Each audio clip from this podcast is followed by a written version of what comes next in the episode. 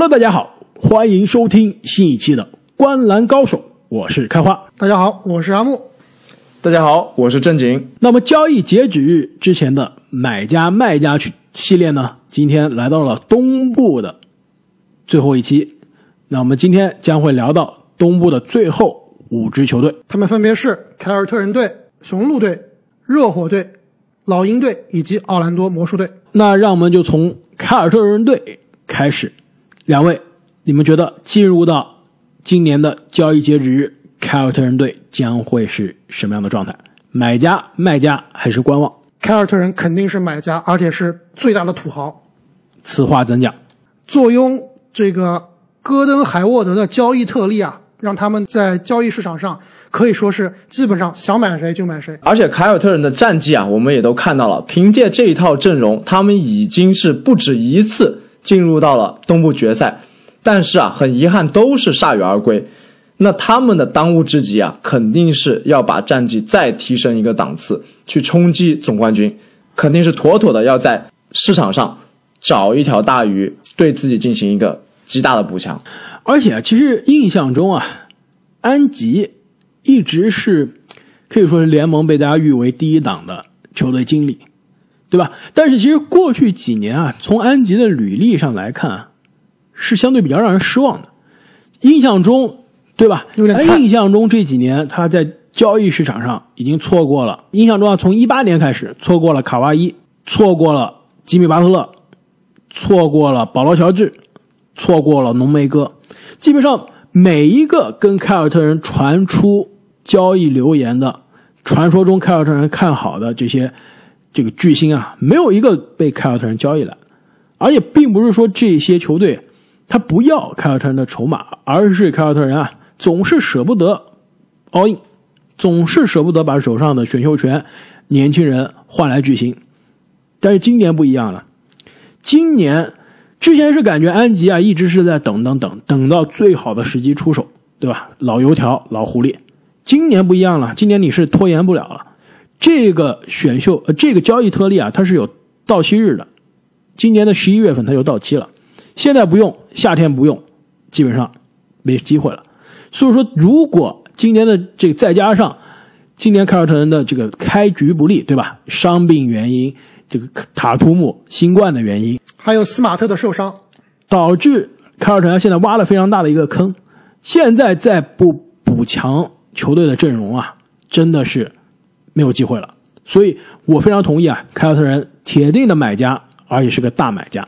其实我们之前的几期节目呢，也陆陆续续的透露过凯尔特人啊可能心仪的对象，因为这支球队目标非常明确，去年是东决，过去四年三进东决，那现在的目标最简单，我我要重返东决。如果要重返东决，肯定是要打败七六人和篮网中的一个。现在这支球队最缺什么？面对这两个对手，最缺的就是内线，最缺的就是他的中锋。无论是 T.T 也好，蔡斯也好，还是罗伯特威廉姆斯也好，没有一个是可以在跟篮网或者七六人的系列赛中啊有稳定首发水平的。因此，我觉得他们的补强应该把优先级放在内线。所以我们之前说过的阿尔德里奇啊，我现在依然是坚持认为应该是凯尔特人。最大的交易的目标，甚至其实再加上这个交易特例是完全可以覆盖阿尔德里奇的薪金啊！我觉得这个凯尔特人现在真的是，我都很好奇为什么还没有出手？安吉到底是在等什么？我一直非常担心啊！我们这一期这个凯尔特人的这讲凯尔特人这一期还没播出呢，说不定阿尔德里奇已经穿上了绿军的战袍了。那如果是没有的话，我觉得安吉可能又是要在。榨干最后一滴价值，对吧？等到交易截止的最后一天，让马刺觉得完了完了，我手上这个阿尔德里奇交易不走了，我只能买断的感觉的时候，他再出手。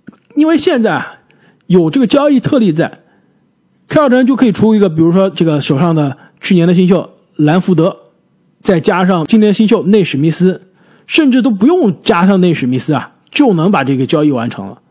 就是看现在凯尔特人有多么大的诚意，愿意给什么样的筹码。马刺那边，阿尔德里奇已经不用去上班了，对吧？肯定是铁定要走。没错啊，其实阿尔德里奇这笔交易是我们一直非常看好，也是觉得凯尔特人最适合凯尔特人的一个内线球员。但是好像我昨天听开花你说，现在这个凯尔特人的第一目标好像不是阿尔德里奇，而是另外一个奇奇怪怪的球员。我不知道他们在想什么。从去年夏天开始，对吧？我们做马刺对症下药的那期节目开始，就说马刺应该把阿尔德里奇送去凯尔特人了，到现在还没有发生，让我非常的失望。然后，如果真的不发生啊，那可能真的是凯尔特人看上了国王队的哈里森·巴恩斯。现在美国媒体啊，很多人揣测啊，说安吉特别想交易来巴恩斯。同样，巴恩斯的这个薪金呢，也是跟阿德的比较类似。凯尔特人也是可以以相对比较少的筹码换来巴恩斯，而且那边的国王啊，基本上我们先剧透一下，也是进入到了一个卖家的状态。巴恩斯啊，很可能交易截止之前被交易到一个需要集战力的季后赛球队。我觉得我们还是不要小看了安吉啊，他的心目中可很有可能是有他自己的一盘棋。首先啊，交易来巴恩斯也好，包括我们上期节目说到的这个活塞队的格兰特也好，交易来这两名球员，很显然啊，凯尔特人就是在打造一支可以无限换防，这个防守端有一点像当年火箭那样的阵容啊。这样的一支球队，那这一支球队很显然，它针对的就是内线同样也非常薄弱，但是侧翼以及后卫线非常强大的篮网队，也就是凯尔特人季后赛的最大假想敌之一，对吧？这是他的一层打算。但同样，第二层打算，我觉得安吉心里面，很有可能跟我们一样，还是想要阿尔德里奇的。毕竟从阵容的合理性。以及内外的均衡的角度来说，阿尔德里奇很显然是要比巴恩斯至少是要强不止一个档次的。那他先去试探巴恩斯、格兰特出这样的价，就是为了达到刚刚开花你提到的让马刺心里着急的这个目的。我先去问别人的价，你如果不跟我交易，我可就跟别人走了。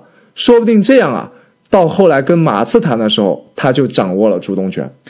哎，你这个说的，我现在突然突然是恍然大悟啊，对吧？茅塞顿开啊！我们之前一期节目说，活塞队是隐藏的资本大师，对吧？私募大师，非常的可以这个低价收购问题资产，然后重组之后割韭菜，高价卖掉割韭菜。这个詹吉现在看来啊，是一个谈判大师，对吧？他知道阿尔德里奇现在的两千四百万的到期合同不好出手，全联盟需要内线又吃得下两千四百万的季后赛球队没几个，说不定真的就凯尔特人这一个。他凯尔特人现在相当于是跟自己在较劲，如果他盯着阿尔德里奇不放，所以我现在好了，我把我交易筹码直接给国王，我换来巴恩斯，马刺就傻了，找不到下家了，说不定真的跟阿木说的一样啊，马刺最后着急了，我就。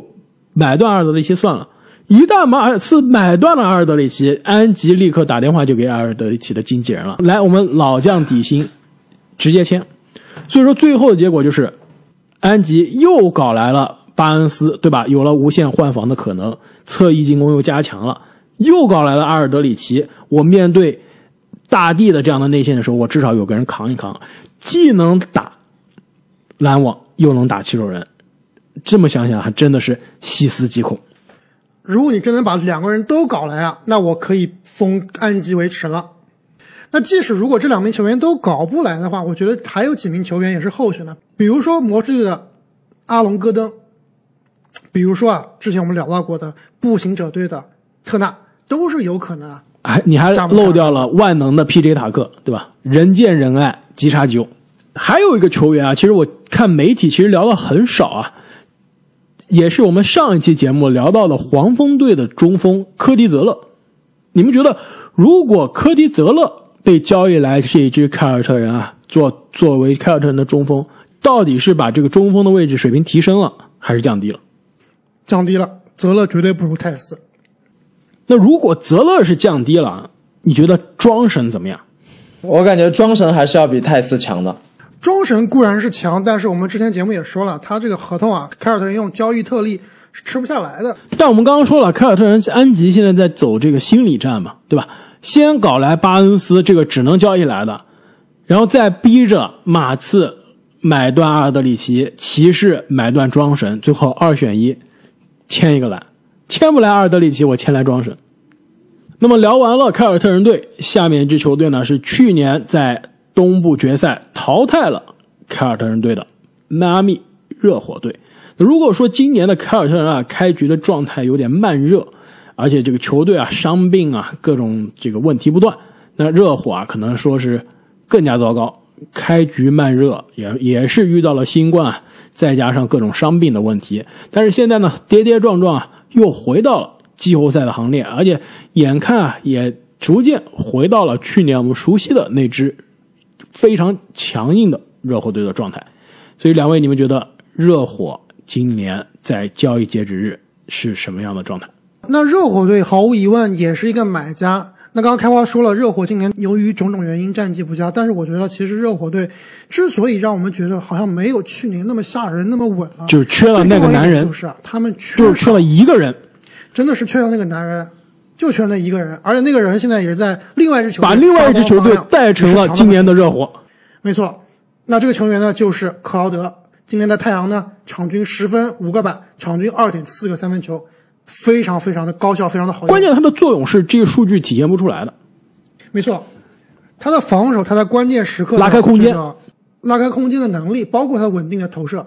这都是我们去年季后赛看到在热火里，在热火队里面啊起到非常大作用的一个一个球员，能限制住字母哥，再限制住凯尔特人的这个塔图姆啊、杰伦布朗的非常关键的人员。所以我这里啊觉得热火队补强的就是应该补强类似于克劳德这样的球员，空间型防守的四号位，四号位、三号位的空间型，没错。那又要说这个老方案万能万能药了，就是。皮什塔克，这一点我们真的是想到一块去了。那如果这个热火队啊，能在交易市场里面跟众多竞争对手啊抢一抢塔克，最后能拿到手上的话，对于这支热火的整体实力啊，绝对是一个非常大的提高。那你觉得热火啊，在塔克争夺战中能出什么样的筹码，让火箭有诚意？就虽然啊，我觉得。我们一开始在篮网的那一集节目中啊，就讲了一个方案是争夺塔克的，但后来你看，像我们这样这个相当于是一个模拟，对吧？东部的球队现在基本上讲完了，几乎所有季后赛球队都想要塔克，那也证明他在真实的 NBA 的交易截止日的市场上是非常受欢迎的，人人都想要。所以当时我们给了篮网的这个丁威迪能换塔克再加豪斯的这个方案，就很明显是给低价了。所以热火。要出什么样的价格才能在众多的报价中脱颖而出呢？我觉得，与其给丁威迪这样的球员给这个重建的火箭啊，倒不如给点实在的。那如果火箭能看得上，比如说这个纳恩的话，热火完全也可以用纳恩来做一个交易筹码来换塔克。但是如果想想动西罗或者邓肯罗宾逊的话，这基本上是不可能的。其实防守是一方面啊。确实，这个赛季热火给我们展现出来的防守功力比上个赛季，尤其是季后赛啊，确实差了不少。但我觉得他同样啊，这支球队进攻，你说他不好吧？他也有很多进攻点，但是是过于平均了，没有一个特别利的尖刀。所以，与其啊去争抢这个交易市场上校花塔克。不如退而求其次，追求一个并没有这么抢手，但同时啊也是集战力、攻击力更强的奥拉迪波。你们觉得怎么样？我觉得热火如果在今年的赛季初真的是有点想要奥迪的，但是最近我看火箭的比比赛比较多啊，特别是看我的这个凯文波特，那奥迪最近的状态真的是有点辣眼睛。我觉得以奥迪现在的状态，热火应该是不会想要花重金去买的。其实与其说，换奥拉迪波啊，我觉得洛瑞倒是更加适合，而且其实媒体也在揣测啊，说这个洛瑞的气质啊，非常适合这支铁血的热火队的球队球队文化，呃，而且呢也能解决这个进攻点的问题。更关键，我觉得大赛情况下他肯定是比奥拉迪波靠谱多了，而且是有经验多了。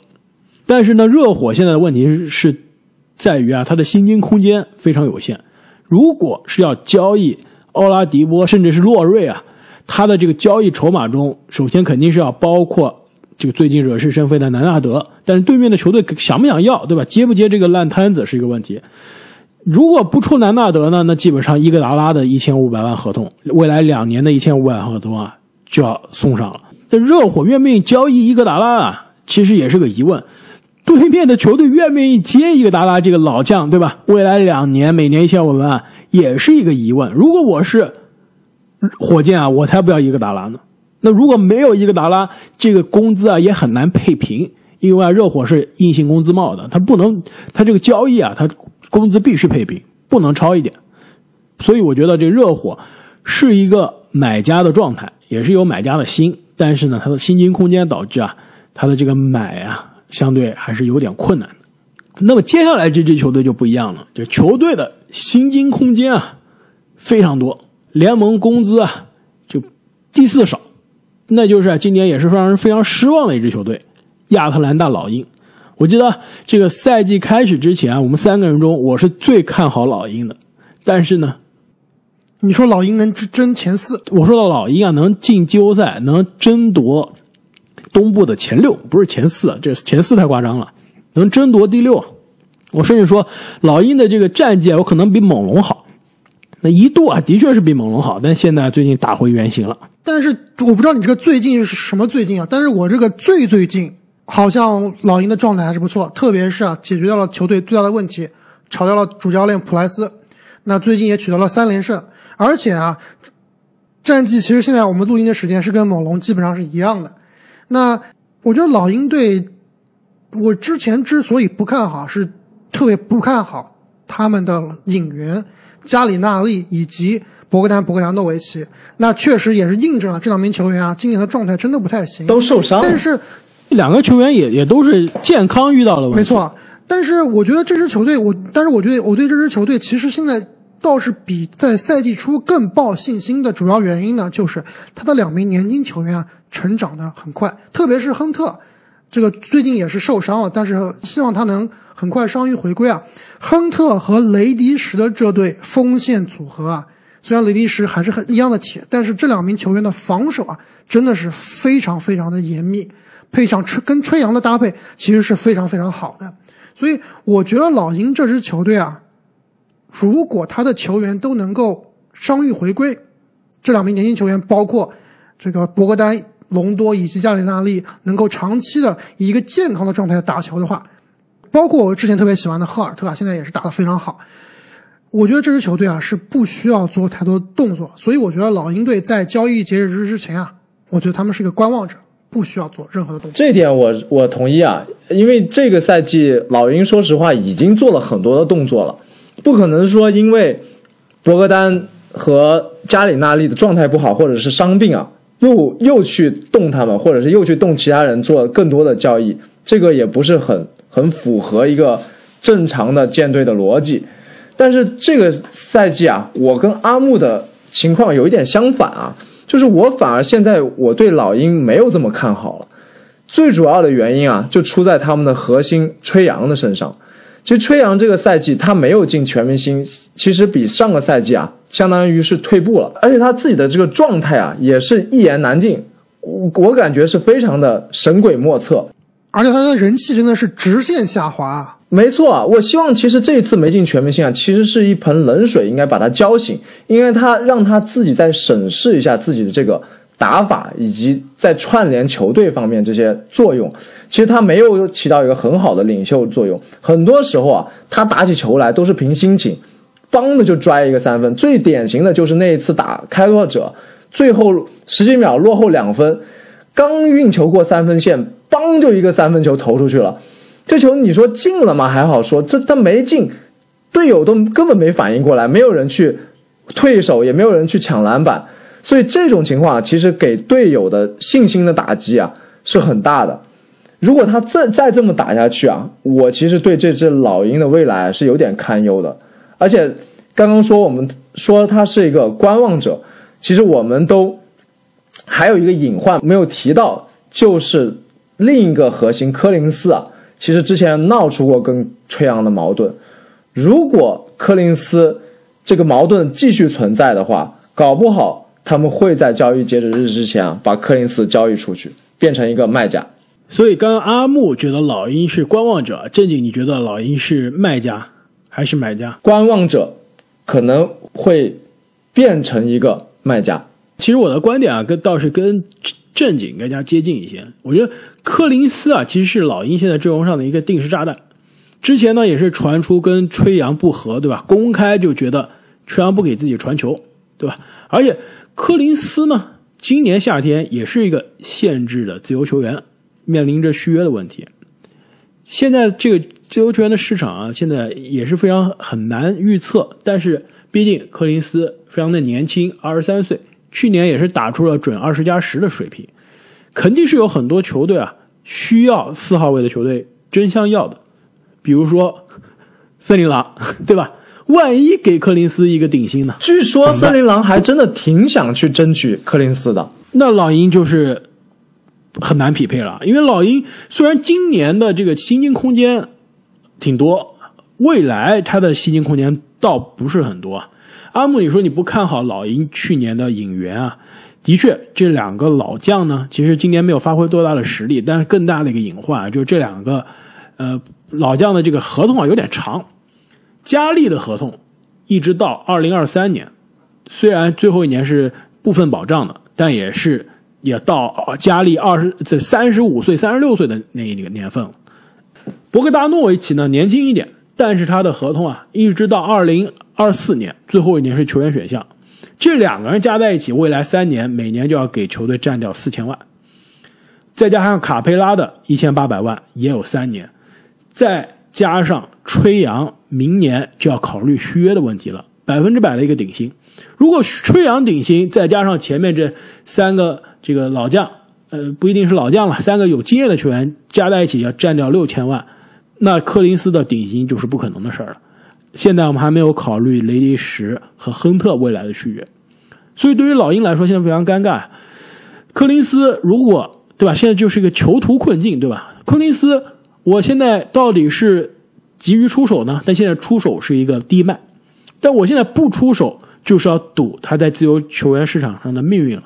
一个疯子球队出现，给了顶薪，老鹰就打水漂了，一毛钱都换不回来。但是如果大家都不给高价，哎，老鹰捡了个便宜。没错啊，这个点真的是有点尴尬。我觉得柯林斯在交易截止之前啊是不可能被交易走的。现在。老鹰也真的是只能像就是刚才开花所说的，赌一赌，到底这个他在自由市场上到底能拿到多大的合同了？比如说最后能给他一个两千五百万的合同，我觉得这样还是比较值得的。我觉得两千五百万啊，对于老鹰来说啊，都有点多了。如果你考虑到未来吹杨的合同的话，但是你加里纳利都给了两千一百万，这这个柯林斯没有两千五百万，真的说不过去啊！我觉得。这个如果有这个机会的话，肯定是会续约的。之后之后再怎么续约，到时候再说。这个我同意啊。而且如果我站在柯林斯的角度上来考虑，两千五百万都少了。我觉得这就是这就是我不高兴的原因啊。如果你觉得我是球队的未来，对吧？当仁不让的四号位的人选，凭什么六千万的合同砸给加利，跟我一样的位置？凭什么交易来卡佩拉，也是占了内线，对吧？把我的进攻的这个空间也占据了。为什么选秀大会还选一个内线的中锋，对吧？别忘了，对奥空谷也是一个内线球员，也是个四五号位，对吧？如果我是柯林斯，我肯定不开心啊。如果你对我有信心，为什么去找了三个备胎？所以啊，如果我是老鹰，我觉得我宁愿是把现在啊柯林斯变现了，也不愿意去自由市场上赌一把。两千五百万啊，的确还是有点高，那顶薪那更是要不起了。你这个真的是太保守了，我觉得现在交易柯林斯真的是。太亏太亏了。那么聊完了老鹰队之后呢？接下来这支球队就是奥兰多魔术队。其实魔术队现在战绩啊，跟我们之前赛季前预期的很像啊。就是特别是我的预期，我觉得今年魔术队是铁定进不了季后赛的。那现在他基本上也是东部垫底的水平。这魔术过去几年在季后赛硬撑啊，现在终于是撑不住了。但是从某种层面上来说啊，其实这也是个好事，让他们有动力啊，真的想去打倒重建。那我觉得魔术队在交易截止日之前啊，绝对是一个妥妥的卖家，而且很有可能是最大的卖家，很有可能是首发球员全部都可以卖掉。首发球员不包括他现在受伤不能打的首发球员，对吧？就是现在在打的首发球员都能卖。没，错，三个受伤的年轻人正好是没有打的，是球队的非卖品，那就是今年的新秀科尔安东尼，再加上这个今年其实打得非常出色的，也是刚刚续约的福尔茨，以及啊这个没有一年感觉是健康的埃塞克，这三个人我估计是球队现在也不想交易，也也卖不出也卖不出价也，卖不出去，也卖不出，价格。还要等他们伤愈归来之后看一下成果。因此啊，那我们一个来看一下球队的其他几个首发、啊，分别适合去什么样的球队。那比如说中锋武切维奇，我们其实给很多球队也安排过武切维奇的下场了，对吧？他现在呢三十岁，今年呢全又一次进了全明星，未来三年薪金分别是两千六百万、两千四百万、两千二百万，这也是递减的一个工资啊，对球队非常友好。那你们觉得，除了我们之前聊过的，比如说像凯尔特人啊，比如说像黄蜂啊，还有什么样的球队可能会对武切维奇感兴趣？我还看到过有些疯狂的交易方案啊，球迷给出来的就是交易到开拓者跟这个纽基奇，以纽基奇可能为主体进行一个互换，但是一般都是会牵扯到第三方，这两队直接交易好像比较难。那么球队的大前锋阿隆戈登，这二十五岁，未来分别是一千八百万和一千六百万两年的合同。我觉得戈登是所有球员里面最可能被交易的球员。但是说实话，我我觉得戈登这个球员很难去定位他，就是他好像什么样什么都可以来一点，但是什么样都不是特别擅长，有一点像这个格里芬啊。呃，除了扣篮除了跟韦德一样，这扣篮可是顶级顶的。但你说扣篮能给一个球队的战绩带来多大的作用吗？也不好说。其实戈登啊，过去几年一直状态啊逐年下滑，场均得分呢，这一七一八赛季是达到了巅峰，场均十七分。那之后呢，十六分、十四分，今年十三分。投篮命中率呢，没有一年是有所提升的。今年还算是投篮命中率相对比较好的一年啊。但是作为一个所谓的这个运动型加空间型的四号位啊，这真的是没有达到联盟的平均水平的标准。其实我倒是觉得他是不是可以挑战一下打一个小球的五号位？护框基本上没有护框能力，防守真的是要被人打打爆。那只能去弱队去刷刷卖票了。阿姆，你觉得戈登最可能被交易，到底交易给谁呢？谁来接这个盘？我我刚才就提到了这个凯尔特人，如果排他们的第四选项或者第五选项的话，可能会考虑到戈登。另外，包括刚刚你们提到的非常想要一个四号位的森林狼，没错，也是有可能的。哎，那你们觉得啊另外一个其实有可能需要四号位的球队啊，丹佛掘金怎么样？不太适合，特别是掘金这种准争冠球队啊，我觉得他们不会，起码是不会花大价钱去来换戈登的。毕竟他这个他的气质跟这支球队还是不是非常相符。没错，我们之前的节目也说了，掘金其实最需要的就是他们刚刚放走的格兰特这种类型的球员，跟戈登完全不是一路人。我觉得戈登倒是可以扮演一个穷人版的格兰特啊。这也太穷了吧！这饭都这快吃不三没有起了。三，D 是更没有 D，这也太穷了。三是没有三，对 D 其实还是有一点点 D 的。我觉得戈登防守啊，其实还是他的这个强项之一。与其说他的投篮是强项，我觉得他的扣篮和防守倒是强项。而且戈登其实按道理应该是个进攻效率挺高的小伙，但为什么职业生涯这个进攻效率都那么低呢？其实我觉得是很重要一点啊，就是他明明是应该是一个无球的球员。打成了一个硬被推上的，打成一个有球的球员。有一年我记得非常印象深刻，还逼他去打小前锋，这不是乱乱搞吗？但你再想一想，戈登身边职业生涯打了那么多年，没有一个好的正儿八经的传球手给他传球啊。今年刚遇到一个好的传球手，对吧？这个福尔茨打了一这个几场好的比赛，立刻受伤了。所以他身边啊，如果有一个好的这个视野比较好、传球比较到位的人给他传球啊，我倒是觉得他的这职业生涯的进攻效率是可以有大的提升的。到了约基奇的身边啊，我觉得他的打球会更加轻松多了。那除了武切维奇和戈登之外啊，我倒是觉得福尼耶是这支球队最有可能被交易掉的，因为他是个到期合同。我觉得是很有难交易掉，他的合同有点大太大了，一千七百万啊！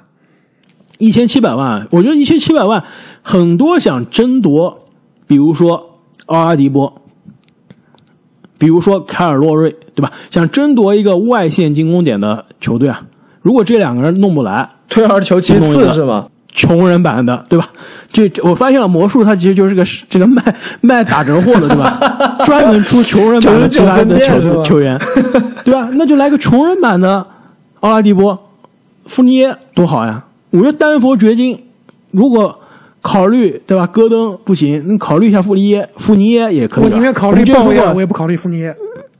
我们之前说过，对我们之前说过啊，这丹佛掘金缺一个攻击型的二号位，那鲍威尔可能能解决问题啊。那如果鲍威尔弄不来，福尼耶也是可以的，而且也回到了梦开始的地方。当年也就是掘金选到了福尼耶，最后基本上是白送给了魔术。刚刚阿木所说啊，今年魔术的这个窘境啊，也是逼着他这个终于可以放下架子，不要做这个一轮游的球队了，来开始彻底的重建。其实过去几年魔术的在季后赛啊，虽然是一轮游，但是基本上是连续两年上演了第一场比赛给东部第一一个下马威，对吧？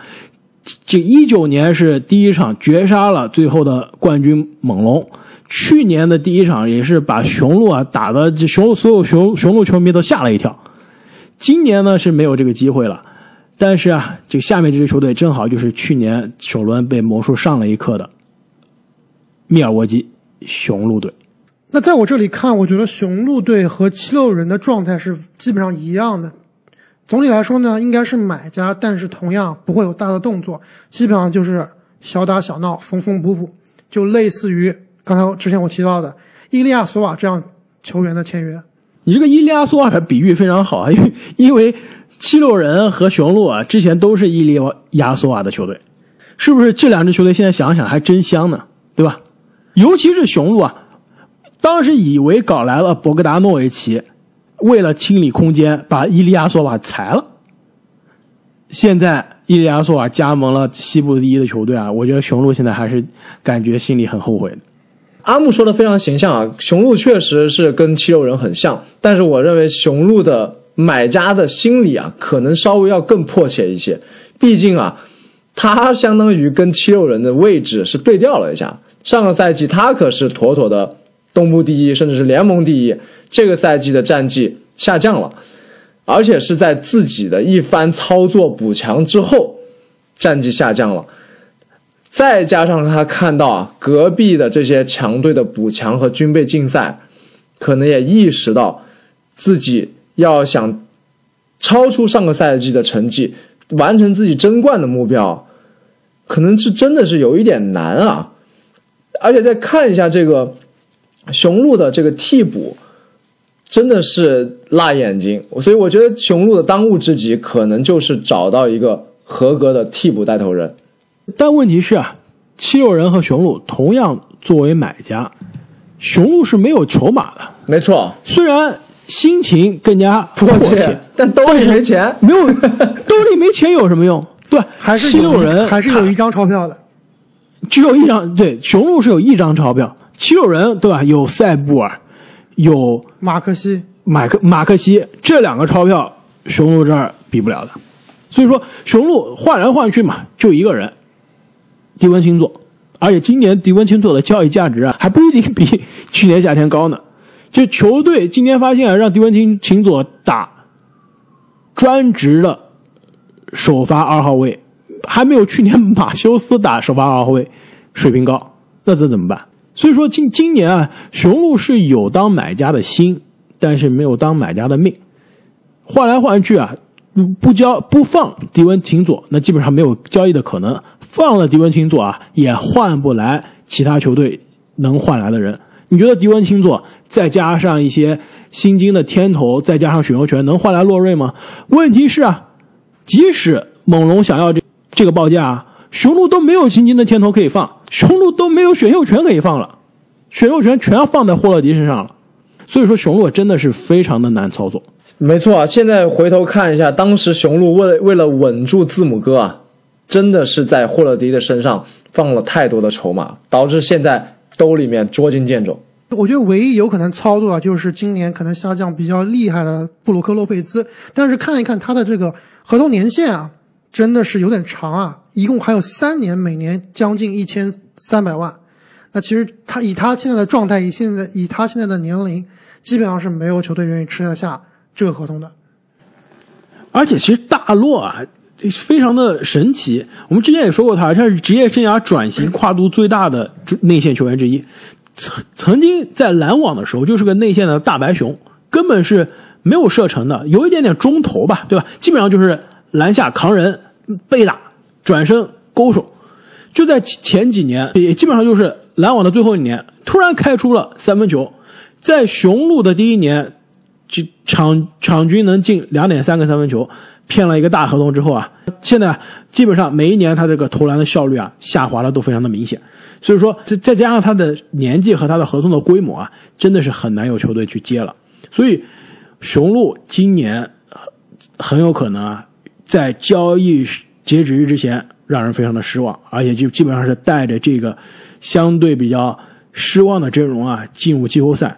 我倒是希望啊，今年大家期待没有那么大，雄鹿压力没有那么大。